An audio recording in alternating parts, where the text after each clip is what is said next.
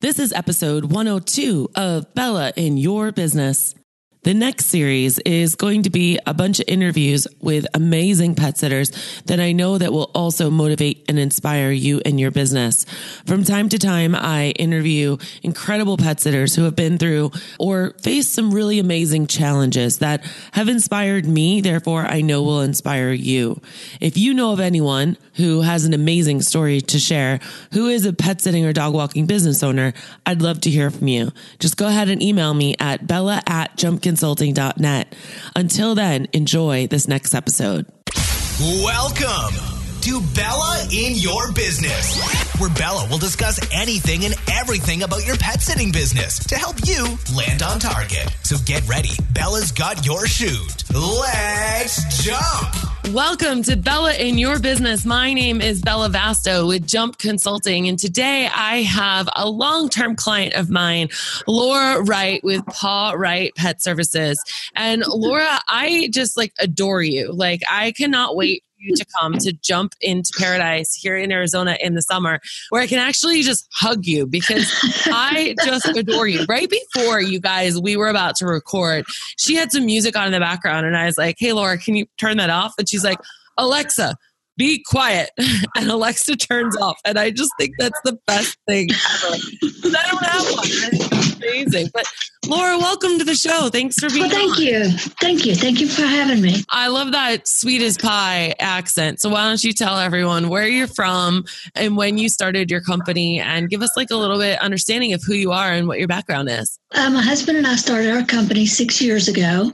I, before getting into the real job world, worked with wildlife rehab and worked primarily with birds of prey. And then after I was laid off from a job at an insurance company, I didn't want to go back to that. So I came home and said, hey, I'm starting a pet sitting business. And he said, a who? And here we are. Incredible. And so how many years has it been? 6. Okay. And when you started it, did you ever think you would be where you're at today? Tell us where you're at today. I know you have some people helping you and you've made big switches and stuff. Today, Eric died in September. So that threw a, I don't say a wrench, but a challenge for me. And I went through a phase of just not caring. Yeah. If I don't want to care for your cat, I don't care. And luckily, I have a good group of sitters that work with me. They were able to pick up the slack and smack me around and, and things like that. So, yeah. And a good group of friends that were able to do the same. And that's one of the things that I admire about you, because that was a really tumultuous time. And I definitely want to get to that and talk about you, the person.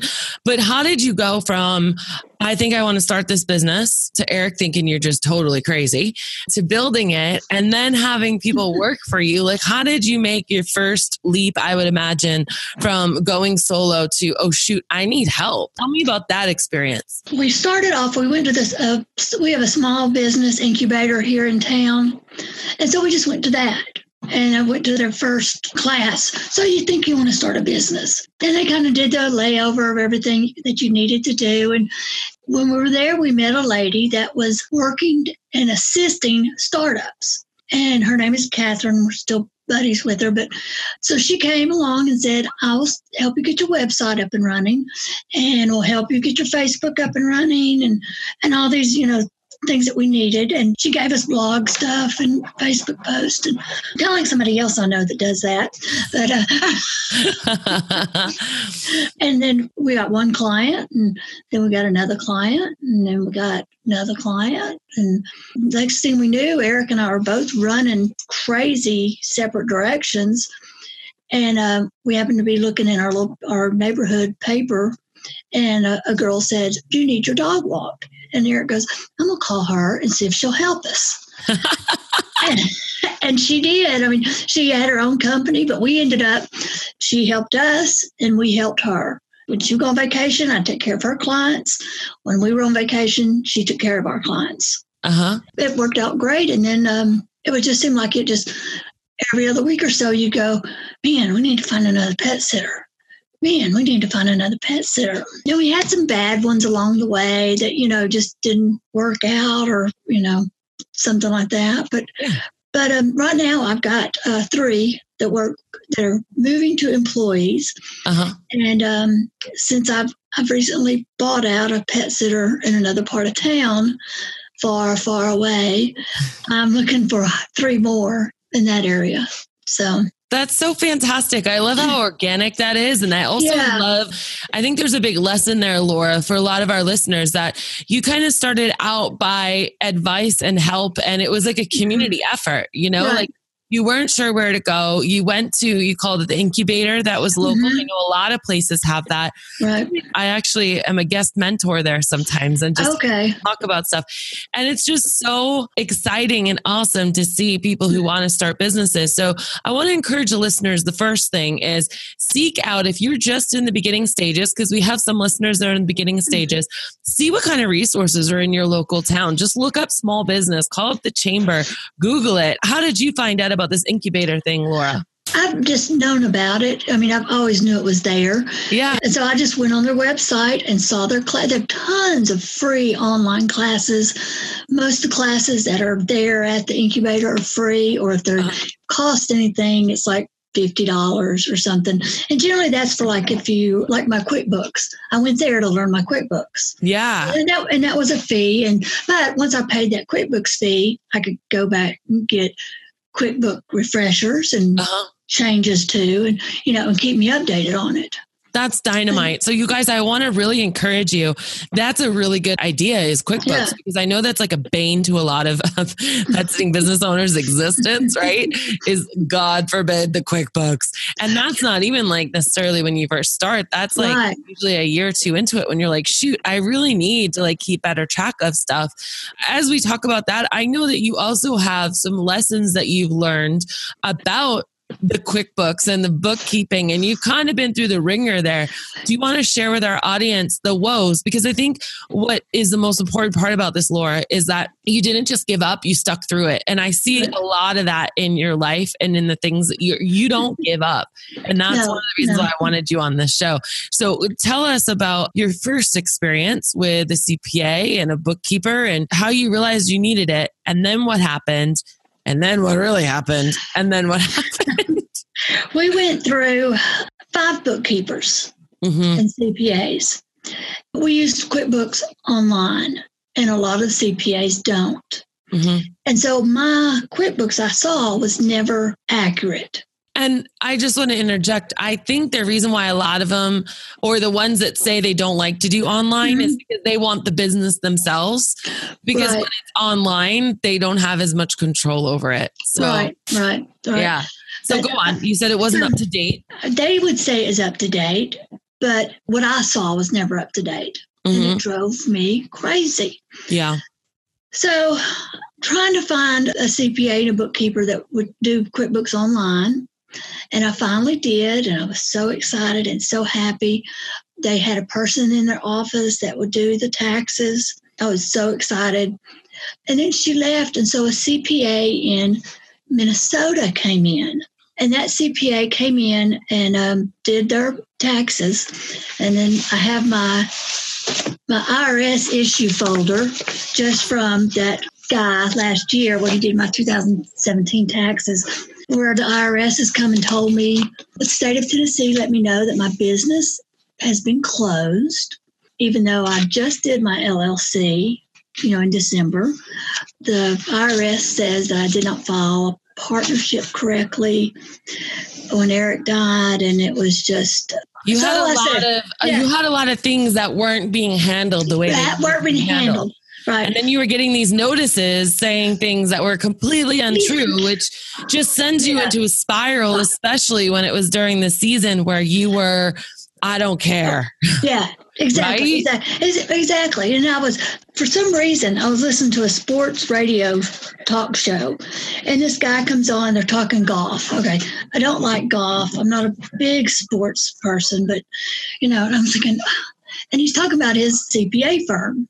And I thought, I think I'll give him a call. I talk to him every other day. He owns the firm. I've got two of his tax people working with the IRS. I've got one of his guys moving me to payroll. And then John calls me And I called him one time, and I just like, I don't know. I'm just scared. I don't know what to do. Yeah. And he was like, we will take care of it. You go sit dogs. We will do the taxes. Yeah. And I was like, okay. Yeah. It was like it was an aha moment. Yeah, it's so important to have a team that you can trust, yeah. right? Yeah. Because it definitely isn't and you've been burnt before in right. ways of trusting people before, but there was something that clicked with this guy that I'm yeah. really excited for you. And I'm so glad, Laura, that you just never gave up.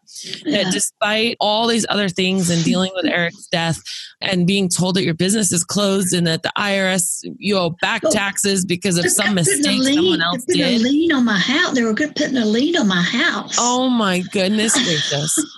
I mean, that's just insane. That's insanity. Yeah. It's absolute insanity. And nobody ever wants to call the IRS because you wait on hold for 2.5 hours for them to tell you that they can't help you. Right. So, exactly.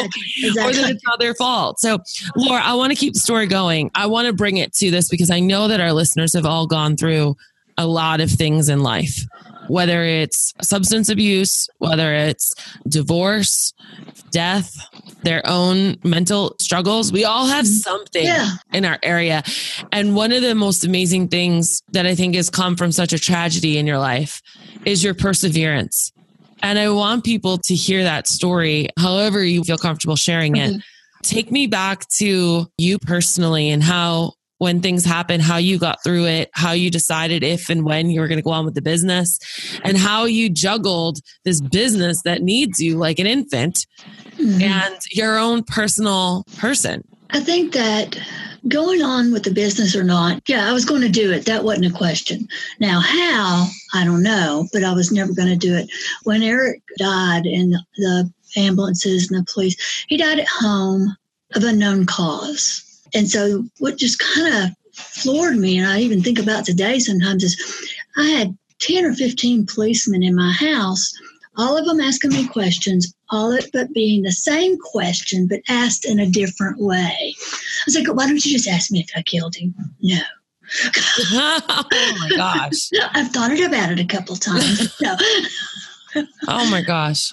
And that was hard, but as soon as everyone left, my neighbor across the street, my neighbor from 2 houses up, who does some sitting for me, she's a teacher, and so she does it just kind of, they came over, and Brooks, you know, she was like, okay, give me your schedule and give me the keys. And I was like, okay, you know. You're in a state of shock at this yeah, point. Yeah, and then Alex got my list of my sitters, and then he, who's never helped me in the business at all, but he went and called sitters to let them know that they needed to go and look at my jobs and do them. Mm-hmm. And then what had happened. Yeah. So it was like, okay, yeah. Tell me what right. everybody would say. You're just like, okay, yeah, okay. You know. Yeah. But Eric died of a drug overdose. Uh-huh. He's a one of the many statistics that are now. And so you got kind of a stigma over that you have to kind of walk yourself through, and that's hard. It's like saying, well, it's almost like admitting something, like you've done a crime, but you really haven't. Yeah. But, but it's something that you've known that I knew it was going on. And had just run out of options, I guess. And so I knew it was going on. His mother did. And you can only make someone go to rehab so many times. Right. So that must have been really hard on you as his wife, as a mom, as a business owner, to realize after it all happened, like, how are you going to move forward? And every day, I'm sure, is still moving forward. I don't know grief personally like that, but I do know many people very close in my mm-hmm. life that say, you're always grieving. It never goes. It's not something that ever goes away. It's something that lives with you, that you live with it. No pun intended there, but so talk to us about how you started taking those steps forward. And then you realize like, oh my gosh, Eric used to do all of these things in the business. And how do I do that? And How did you pull yourself together, Laura? Because I think it's a quite the most remarkable story. I'm still pulling myself together, but I think it really hit me when I didn't have any money in my checking account, but I had a stack of checks that I had not loaded or deposited, because Eric would, that was one thing he'd load the checks, get them deposited, and then I handled the back end, matching accounts, making sure everything was loaded correctly. Yeah. And it was like, oh, when am I going to do this? Mm-hmm. You know, what am I going to do? And then, you know, like reconciling the bank and stuff every month. That was something I did, but it just seemed like it was all of this stuff where it had been two people. Now, I always tell people I had to learn to do a two-person job by myself. Uh-huh. And so it was just getting over that. And then I have a friend, a real close friend, whose husband killed himself several years ago. And just being able to talk to her and everything. Actually, I have two of my friends. One of them, her husband killed herself. And the other one, her husband died in a motorcycle accident. Oh, my gosh. And so with just the two of them, it was, I'm not saying it made everything easier, but it did make me feel like I was always the bad person and I was handling it wrong. Yeah. Or you were alone. Like you had people that you could relate to. And mm-hmm. I think that's really important in anything that we go through in life, is knowing that we're not the odd duck, that we're not mm-hmm. alone, that other people have experienced similar, never the same thing, but very similar, and empathize. Right. Right. Right. So what would you tell anyone listening as we're kind of bringing this to a little bit of a wrap? What kind of advice would you give to someone who's listening and saying, wow, Laura, like I've been through something like that too. And I know you're still going through it and you mm-hmm. always will go through it. It hasn't been even a year yet, but what advice do you have for them? You know, don't beat yourself up. Do things as you want. I bought a bed, but I've yet to put my headboard, my footboard on my bed yet. But I'm not beating myself up about it. And not everything has to be done today. Mm-hmm. You know, I make 100 trips a week to the Goodwill to give clothing. Uh-huh. And I just tackle one corner of the room at a time. And that's mm-hmm. all you can do. And if you don't feel like it, you know, if it's too much, then you uh-huh. don't beat yourself up about it. Yeah. We had some guys come. I had this, it's called the Junk King. And basically they bring this big truck and they clear out whatever you want them to clear out. Mm-hmm. So they cleared out my attic, and I didn't go while they were over there cleaning out the attic. And then they said, well, we still got room in the truck. Is there anything else you want? I was like, yeah, let's do this and then let's do that. And then they said, well, what about in here? Do you want us to take these books or take this stuff up? And then I was like, no, those are Eric's books. No. You know, you can't. You know, it's all in your own time. So I think what you're saying is be nice to yourself, and you're saying allow time to happen, and that there's no race to it. There's no right or wrong. You just do what you feel like doing as the time comes. I think one thing that's been really cool to watch you in the mastermind, Laura, mm-hmm. has been to set some goals and do them. Like I know that bookkeeper and that CPA thing was something that was really big for you. Right. And the fact that you go and you just buy out someone else who's, you know, getting out of the business. I mean, you're a sweet, sweet person, but you're also a force to be reckoned with, because it's like part of my motto. My motto, always keep jumping, mm-hmm. because you're always jumping. You never stop. You have to keep going, because if you have to go forward, always in motion forward, because if not, then you'll just get sucked into the quicksand. Yeah. And it'll just eat you alive. Yeah. And you can't wallow in your, you can wallow in your own sorrow, but you can't do it all the time every day. Yeah. I hear you, girl. I hear you. You are such a blessing. Thank you so much for your time. Well, and thank being you. Here. Tell our listeners how they can look you up or reach out to you if they feel that they've just connected listening to you today. My website is Pawright Pet Services, and it's PAWRIGHT Pet Services. They can get in touch with me from there.